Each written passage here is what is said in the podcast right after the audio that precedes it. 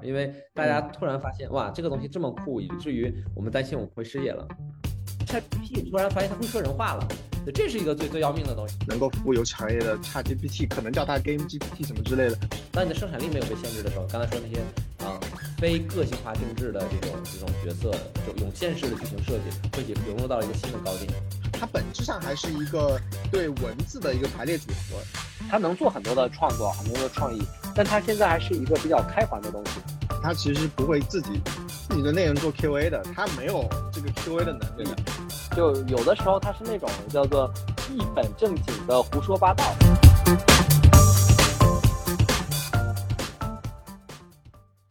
大家好，我是彪叔。这期节目录制于二零二三年三月五日，也是 ChatGPT 出圈进行时 ，G P T 四点零发布前的一周。其实去年十一月份 ChatGPT 刚上线，我就开始使用 ChatGPT。甚至还写过一篇公众号，从一个用户的角度介绍我使用 ChatGPT 的使用心得。那让我没想到的是 ，ChatGPT 的热度会在今年有一个井喷式的爆发。不过，虽然各个行业对 ChatGPT 的讨论现在是铺天盖地，但我发现游戏行业鲜有面向公众的一个系统性的公开的讨论。那么，在 ChatGPT 的冲击下，作为一个需要兼容创意产量的内容生产产业，游戏行业正在和可能在未来会面临怎样的改变呢？我们第二期基友连线就邀请了一位游戏制作人和我们一起交流。那么接下来就请大家收听这期节目。简单介绍一下我和洛甫的渊源，就是我们之前呢都是呃在主场工作，也算是老战友。哎，大家好。啊、呃，我是洛甫，之前在神都，然后做了这款产品，现在呢也在做一些很有趣的事情，然后很高兴的跟彪叔啊、呃、一起去聊一个这样很酷的一个工具吧。是我们之前发微信嘛，然后就呃聊到 ChatGPT， 然后我自己其实也是在做呃一些非常迷你的独立游戏，然后平时也会用到像 A I G C 的一些工具，所以我们就一拍即合，想看一看那游戏。呃，结合 ChatGPT 和 A I G C 到底能碰撞出一个什么样的火花？第一个就是因为你你是制作人嘛，其实可能想听听你对这个 ChatGPT 的态度。其实其实游戏行业的从业者都是比较爱玩的，出来大家第一的态度都是哇哦，很酷，我要去用。嗯、这个这个是一个很兴奋的第一阶段。那用了之后，嗯、大家都很很很很惊惊悚。就是很惊悚的意思，这是一个，这是一个，这是一个恐怖片，因为大家突然发现，哇，这个东西这么酷，以至于我们担心我们会失业了。对，就是因为游戏里面有很多那个内容的生成的工作嘛，那比如说文案啊、翻译啊、配音啊什么这些，其实都是相对来说过去都是比较人力密集型的。那你觉得像呃像 ChatGPT 这样的一个工具，它未来是不是真的能够解决这些，就是能够减轻人们的这种？呃，这种生产的负担，然后解放能力，然后让让我们更多的去呃聚焦于比如说创意的一些工作上。我我的直接的答案是很乐观并且很积极的，嗯、我觉得是肯定会的。但是它可能是个循序渐进的过程，它可能不会一蹴而就。嗯、一旦你知道去做什么这件事儿之后，它帮你节省了大量的这个呃人力后面的时间。对啊，比如说它可以帮你输出一些代码，甚至输出一些数据的呃这个后续的内容，我们这之前称之为拉表嘛，对吧？那这些内容的节省对于我们这个开发过程当中就很有帮助了。你相当于啊、呃，以前我们有时候很有趣啊，就在游戏厂从业者都比较爱玩嘛，所以都戏称自己叫什么表表哥呀、表姐呀，或者是表奴啊，对吧？这个大家都知道嘛，对吧？其实就是很多活啊，嗯、大家都知道这是体力活。但是 ChatGPT 它很强，就是呃，至少你当你知道你想做什么的时候，它会给你一些反馈啊，这些反馈输出过来，你有的时候真的可以跑起来。所以呢，这些体力活会省掉一部分。但是回过头来说，就是呃，它可能也会给你有些 bug， 你可能还要去调整它这件事情，就是额外的一些工作了。对啊、呃，这些工具我觉得都是非常好的，能够解放我们的生产力啊、呃，起到降本增效的这样的一个作用。除了这些点以外呢，我们还继续去引申了一下，就是。哎，我们会担心啊，那我们的结论是我们暂时短期应该还不会失业，对吧？至少还需要一个就是看他对不对这样的一个情况嘛，以及想要做什么的嘛。那长期怎么办？嗯、或者我们引申一个问题，当然引申很有趣的一个问题，这个问题就是说，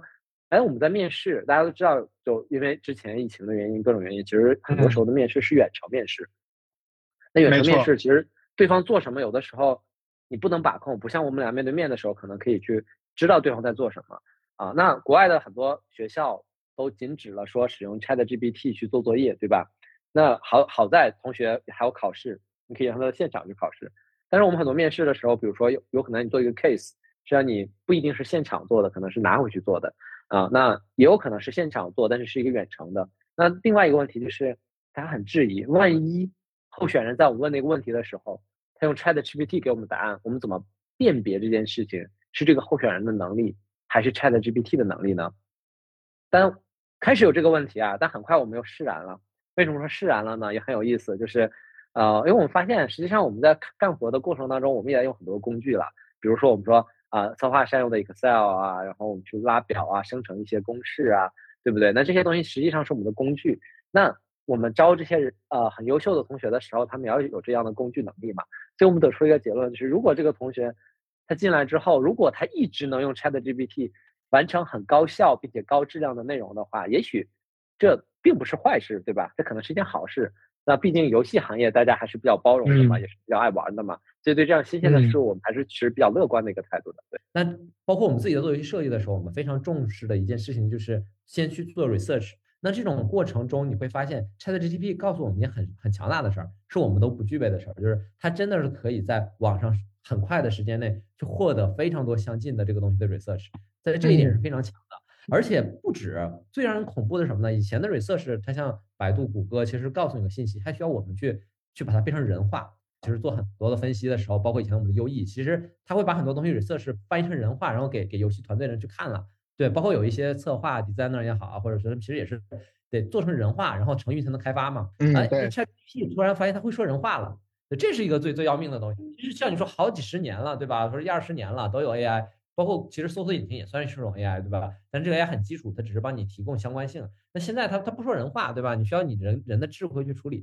现在 Chat G P T 说人话，那这件事很要命，对吧？而且不只是它说人话了，还有一件很难很很重要的事情就是，呃，我们会可以追问它。就是很多时候做做导师，比如大家知道，其实导师的一个重要是什么呢？在你做游戏的过程中，或者说你解决任何问题的时候，你有一个卡点，你会被卡住了。你那被卡住了，你就激你的激情就被消耗掉了。比如很多人说觉得啊，这个优异的已经很难学，是因为你有很多坑，一个坑你卡俩小时，再一个坑卡俩小时，你的激情就消耗了。那 Chat G P T 会追问，就是你一旦一个东西，比如说我问他的养成曲线是怎么做的，他咔咔给我列了三条，说从各种各样的初期、中期、后期，哎，没问题，这个东西说的很很很粗犷，其实不能用，对吧？谁都知道这个东西很很粗犷，大家大概都能理解，玩家都很容易理解，就是前期要简单啊，中期要快速成长啊，后期要挑战之类的，但是可以追问他。这个很很很很很要命了。你追问他之后，你发现他能给出具体的数值，比如他告诉你初期是百分之五十五的经验增长啊之类的，然后中期可能变百分之八呀，然后啊你不说这个东西好坏啊，其实这个东西就是仁者见仁，智者见智嘛，因为不同的游戏增长也不同。哎，关键是你还可以修正它，你还可以修正它的点，比如你说我是需要一个 pay to win 的游戏，那他会把你的增长曲线修长的非常的高。如果你跟他说我想要的是一个缓慢的一个战旗呢，他会把你修长，那又会又会数值会变小一些。就是你你可以追问这件事是非常非常要命的。其实你会发现这个过程，我在跟他沟通的时候，因为我对制作人嘛，其实有的时候你去跟策划沟通的时候，你也是类似的一个方法，就是啊，你说我们给一个给给一个养成曲线，然后可能他给了一些养成曲线，然后你说哎这个可能你看了之后不符合我们游戏的设定，为啥呢？那我们肯定有些标准嘛，比如说我们的游戏的要求是什么样的，那这时候你可能跟他沟通，然后他回去再做设计。哇 Chat G P T 你只要跟他说不合格，你就跟他说你你不合格，然后他就再去调整，对吧？所以理论上讲啊，他的很多的时候是可以替代我们目前很多的启发式的思考的。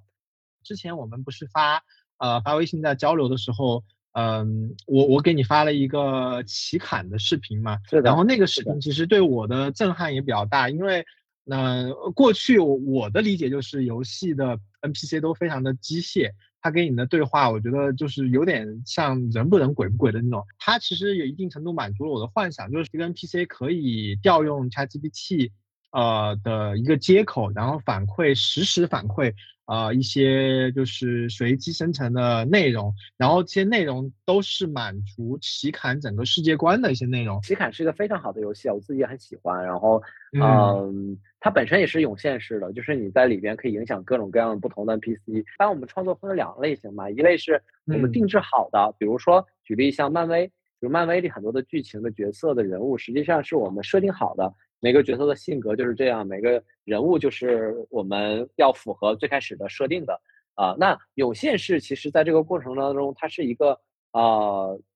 自发式创造的，就是它并不是上来就完全确定好的，它都只能确定好一种规则，但在这种规则的基础之上，其实随着我们参与者的交互，它会变得越来越丰富。那最有一个很简单的例子，涌现式的你可以理解，比如我们下的围棋，它就是个涌现式的、嗯、虽然我只给你的规则、哦、就是黑棋白棋，然后围起来可以吃，但是其实你的很多的内容是在你下的过程中，你跟你的对手不断的创造跟生成的，那根据固定的规则不断的生成内容，这样的过程我们叫做涌现式的。就这种涌涌动式的剧情设计其实是呃在在以前我们可能很多涌动式剧情设计还是比较简单的。ChatGPT 告诉我们的一件事情，就如果这种涌动的，其实目前的这状态已经很能符合了，就是即使你不要求啊、呃、这个角色，就是比如他像是如果英雄联盟的角色，你说我必须要像亚索一样的去扮演自己，但可能会出戏。但如果你说我是一个 somebody， 就是某一个人，然后我需要有一些性格设定，基本上能可以以假乱真，甚至创造出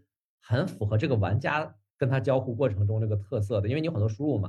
能够智能的去做嘛。像英雄联盟这种游戏，它其实跟任天堂其实也很像啊。我觉得就是刚开始它可能更多还是聚焦于玩法这种设计的，但现在因为其实也做了十几年了嘛，撸啊撸，然后所以也开始在补充一些内容 I P 和角色故事，以前的这些内容可能就可以通过这种 A I 去做定制化的生成啊、呃。毕竟受到生产力的制约，就是你不可能针对每一个用户，然后你也不可能针对每一个，因为我我我写的每一个剧情，很有可能最终的结果是。呃，我会面对的是呃不同的资产，那这些不同的资产还有不同的表达的时候，实际上都是人要去配合的，对，那这个成本很高。但如果 ChatGPT 如果能完成相应的资产的一系列的呃设计和表达，哪怕这个表达可能比较简单啊，不一定是 三 D 的，可能有的时候是一些呃我们说的 二 D 的，因为 A I 绘画其实也比较成熟了嘛。那那这个形成闭环之后，其实它的生产的空间是非常巨大的。当你的生产力没有被限制的时候，刚才说那些啊。呃非个性化定制的这种这种角色，就涌现式的剧情设计会融入到一个新的高点。但是这里还有一个很有趣的一个现象，就是呃，我们都知道，就是 ChatGPT 会是一个我们称之为叫做 garbage in garbage out 的一个情况，输入什么好的，它就出好的；输入不好的就不好的。那现在其实它很多时候还是啊、呃，综合网上的一些内容啊，就是共同的去生产。大家应该看过呃，比如说蜘蛛侠，对吧？你看过漫威漫威宇宙蜘蛛侠、钢铁侠。其实他是有人设的，比如说死侍，我们觉得死侍就是一个很调皮俏皮的一个人，对吧？然后他各种各样的说了不靠谱的话，但是又做着很多靠谱的事情。突然有一天你生成，你跟他互动互动互动，哎，发现死侍很正经，对吧？你发现死侍很正经，然后这件事儿就是很多玩家可能看到就出戏了，可能他不会对另外一个角色产生很强的羁绊，就比如他俩就是仇敌、嗯、你突然就是做着做着，然后你发现因因为这个过程中的创作产生了一些情况，导致可能打破了以前一些固有的认知。它的 G P T 在这方面是做的还是比较比较差的，就是因为它会输入网上所有的信息，基本上网上写的同人作品啊，各种各样都会放进来，而同人作品其实是没有经过官方认定和审核的，所以你会发现它的创作会比较 O C。 所以我们刚才提到就是涌现式的这种剧情其实比较好，因为涌现式剧情实际上是没有没有这些 O C 的，没有一个固定的人设的，对。那我们也能期待就是未来如果你嗯有一些情况下你可以定制化的输入一些我们需要的啊内容的话，maybe 它也可以达成一个就是比较定制化模仿某个角色，比如说就模仿，对吧？你或模仿洛夫我，那说不上它也能以假乱真，对吧？我觉得这里补充一个点，就是 ChatGPT 本身它其实就是我我以我对 ChatGPT 的一个呃调研来讲，它其实就是一个基础模型，它基础模型是不带那种垂类领域的专业知识的，所以如果说未来要把 ChatGPT呃，开发成一个服务，比如说医疗或者说是游戏的，它还是要结合行业图谱，所以未来有可能，嗯、呃，会出现我觉得就刚才洛夫说的这种更好的能够服务游戏行业的 ChatGPT， 可能叫它 GameGPT 什么之类的，嗯。然后还有一个我觉得其实特别想跟你探讨的一个话题，就是你觉得现在呃，像 ChatGPT 它这种 M U D 也好，还是它的这种场景的对话也好，你觉得它其实是在做创意吗？我觉得它其实某种意义上是在做创意，因为呃有一句这样的话，就是我们永远无法创造出我们没有见过的东西啊，就是创作并不是一个完全从无到有的一个过程，其实它更像是呃我的理解更像是一个呃解构到再再创作这样的一个过程，就是再进行一些组织的排列呀、啊。结合呀，这样的一个过程其实是创作啊。很多很多游戏我们看到，比如说自走棋现在很火啊，大家也知道。然后那我们追根溯源，发现以前在 Word 三的平台上其实就有这样的游戏，它也是随着一代一代的进化慢慢变化的。比如我们今天看到的王者荣耀 MOBA， 它也不是说一蹴而就做到今天这个样子的，也有过去的甚至呃不知道彪叔有没有印象，长海三 C 啊、嗯、然后现场野望啊、嗯、然后刀塔英雄联盟啊，对，其实它都是一直在变化进化然后去做的这样的一个创造和创意，包括说文化文案故事。那我还记得以前那个呃就是呃陈星汉来我来来网易去做过一个分享，我觉得他说很好，他说很多的故事啊、嗯、其实这个模式都是来自于啊、呃、我们很多人类最初始的时候故事那个模型的，无论是之前那个来自于西方的故事还是中国的故事，那个三段论啊各种方面其实大家都有在应用，其实只是我们在这个状态下进行解构、嗯、然后用新的东西可能是现在这个时代的东西啊、呃，也是看到的另外的东西再去表达它，那这是一种文文学上的创作，其实也是一样，包括我们说我们的甚至啊、呃，从以前的歌剧到后面的电影，再到现在的第九艺术的游戏，以前八大艺术嘛，那这样的东西很多内容其实也是啊、呃，我们的一个解构和再组合的一个过程。但我觉得它缺少一件事情，就是啊、呃，比如我们游戏设计的时候，它能做很多的创作，很多的创意，但它现在还是一个比较开环的东西，它不是个闭环。我什么叫闭环呢？我们其实经常知道这样的一个一个事情，就是我们自己做的一个游戏或者我们自己做的一个设计，我们会去玩，我们会去体验，我们体验了之后呢，每个人都有自己的风格和味道，对吧？比如说小岛秀夫啊，宫本茂，对吧？然后包括我刚才提到陈星汉，他们有自己的味道，他自己的感觉，因为他们在体验这个东西的时候逐渐会给反馈，然后形成自己的这样的一个风格。而 ChatGPT 在做创作的时候，现在我不太还能确定，因为他给出的一些方案方法其实并没有到执行做出来，他在玩的这样的一个循环反馈的过程中，也许有一天他可以做完成这件事情，但现在是不能的。所以他现在做的创作更像是前面的就是一个想法，更像是一个 idea。 那真正的创作其实是个闭环啊，就是你要提出想法，然后呃，甚至拆解解构，然后再重新啊、呃、组合之后提出想法，还要完成验证了。因为啊、呃，你可以这样想，就是 idea 是容易的，就是我得到想法容易的，那真正称之为创作的东西，可能在这里中呢是啊、呃、凤毛麟角的。对，所以只有真的有效的东西，才叫真正有意义的创作，对不对？所以你要有，嗯，他现在我更倾向于是创作的开始的状态，它能形成很多的源头的 idea， 然后这些 idea。呃，因为他学习的东西多，所以看起来也靠谱，也是经过一定的验证的。但实际上自己没有完成这个创作的闭环，所以他创作的真正的这个这个这个有效性现在还在提高。我觉得这个其实就很符合 ChatGPT 现在大家就是至少很多大佬对 ChatGPT 的认知，他其实是不会自己自己的内容做 Q A 的，他没有这个 Q A 的能力，因为他的先进性就在于呃原来的那种大型语言模型，它其实一字一字的。去呃去扫嘛，是对算力的要求比较高，但是呃新的迭代新的这个迭代之后的那个模型，它其实能够大块大块的或者一整块的这种内容去扫，所以它其实能够了解的这种所谓的呃问题范围会更大。但是很多人觉得它其实是不是一个有感知力的人，就他不他不像人一样，就说我说的这句话哦，我知道这句话是啥意思，就我说今天早上好吗？然后他他其实没有任何就我能推理他。这个这句话背后还代表的对你的问候啊，对你的关心啊，以及可能今天刚开始我们说话呃，可能要慢慢进入状态等等，这些都没有，它本质上还是一个对文字的一个排列组合，就感觉它其实是一个呃信息的一个加工黑盒，然后加工完之后它能够提供一些看起来还还不错的六十分的一些呃，启发式的观点，或者说一些一些像刚刚说的内容，但是真正的要把它怎么包装成一个游戏，呃，有风格的、带有个人的这种商标的一些产品，它可能暂时还是做不到的。因为刚才我们提到的那个奇坎，它其实呃那个 mode 也只是一个村庄，它并不是把把整个那个拆解全部都放到奇坎里面，在奇坎的所有村庄和所有的游戏环境里，所以它其实是在一个可控的。环境下面做了一个我觉得这以经验大家为目的的这样的一个尝试，但可能要到真正的工业化还是需要走一段的路的。在游戏行业当中目前来看，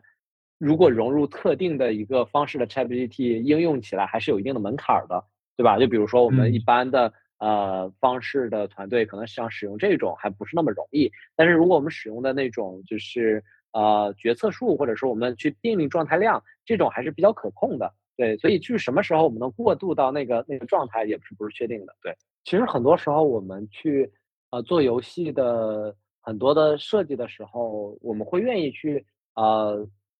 也是一种玩吧，就是你在你在设计的总是有思维枯竭的时候，总是有思维枯竭的时候，或者你的知识总是有限的时候，那我们并不一定说让它真的帮我们去得到一个精确的结论或者精确的答案。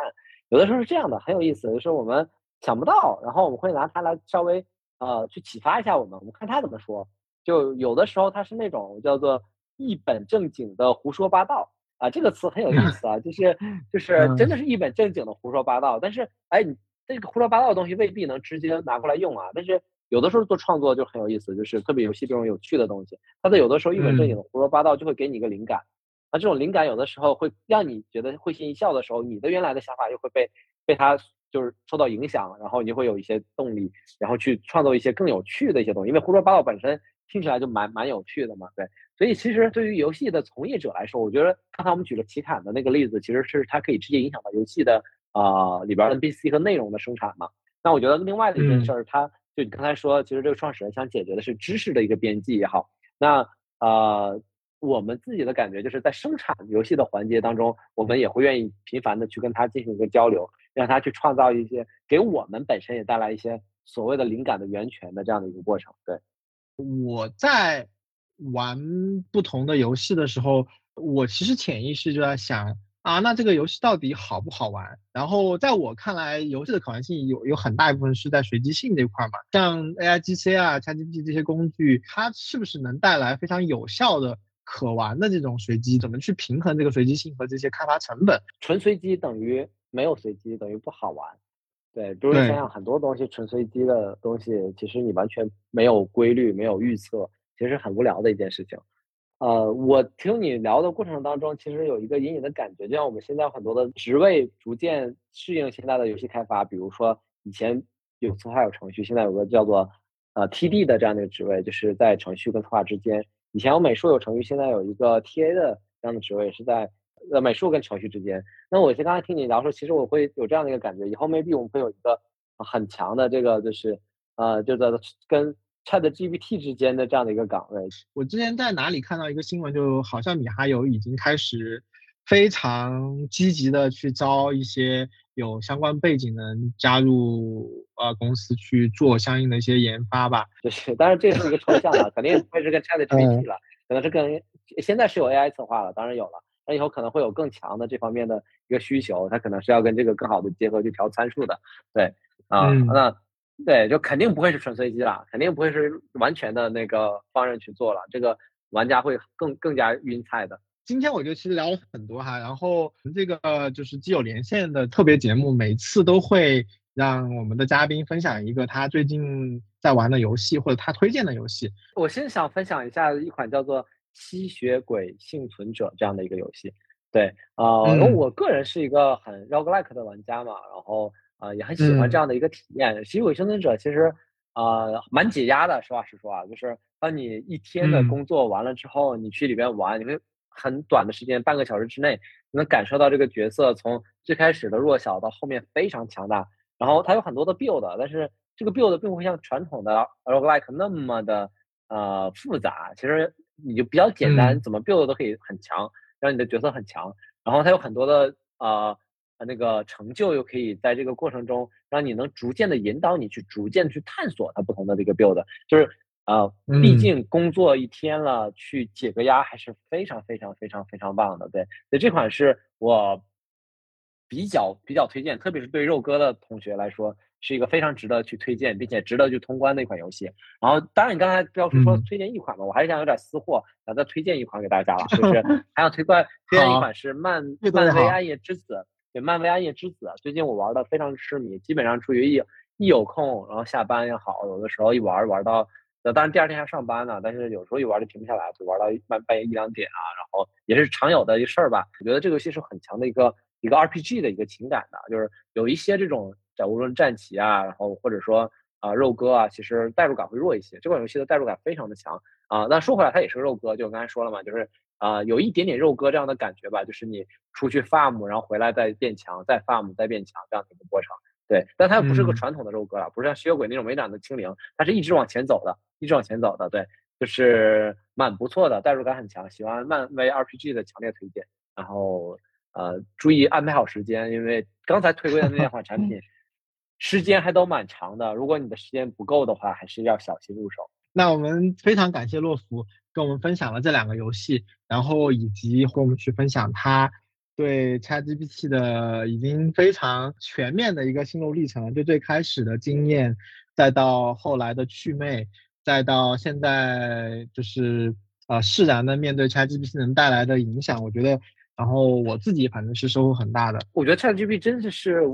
在生活中也给了我很多启发，我没事我就查一查，然后想补了一些我想象不到的一些盲点。那就像是我一个生活小助手，或者像是一个一个咨询师在我身边，各种事情都可以问。嗯、对，我这个真的对我的呃触动还是蛮大的。就我儿子嘛，嗯、然后那个刚上小学，然后呃早晨的时候，那个他妈妈有一天给他做饭，他那一天不是很喜欢吃，我就去问了 ChatGPT， 然后问了之后我就觉得哇。他给我的答案蛮蛮蛮有意义的，蛮酷的，然后也让我想到了一些原本我没有想到的盲点。那比如他会告诉我，他说啊、呃，你可以让孩子跟你一起加入到这个啊、呃、早饭的制作当中，这样他也能够感受到就是啊、呃、他啊、呃、做早饭的这些过程，然后他可能也就会更加珍惜这个来之不易的这样的一个食物。然后这还没没完，他还给我一条建议很有意思，他说那个说你还要去看一看是不是可以给他充足的时间。去吃这顿饭。那这次我们刚刚回忆了一下，就是孩子说他不喜欢吃这件事儿，那天真的是我们给的时间不够多，所以他当时觉得自己如果都吃完就没办法准时赶到学校去，所以他说那我不想吃，可以快速结束这顿饭，然后快点去学校，是这样的一个背景在这里的。今天也很感谢啊、呃、洛福来这边做客，也感谢是我的第一次吧，就是第一次秀，然后以前也没有参加过这样的节目，很开心，也希望就是啊、呃、能跟大家共同探讨一下我的理解，这些东西不一定是对的，只是我个人的一个想法。如果大家有任何的反馈，也希望啊反馈给彪叔，然后也希望之后呢有更多的机会跟大家见面。那我们今天就先这样，拜拜，拜拜。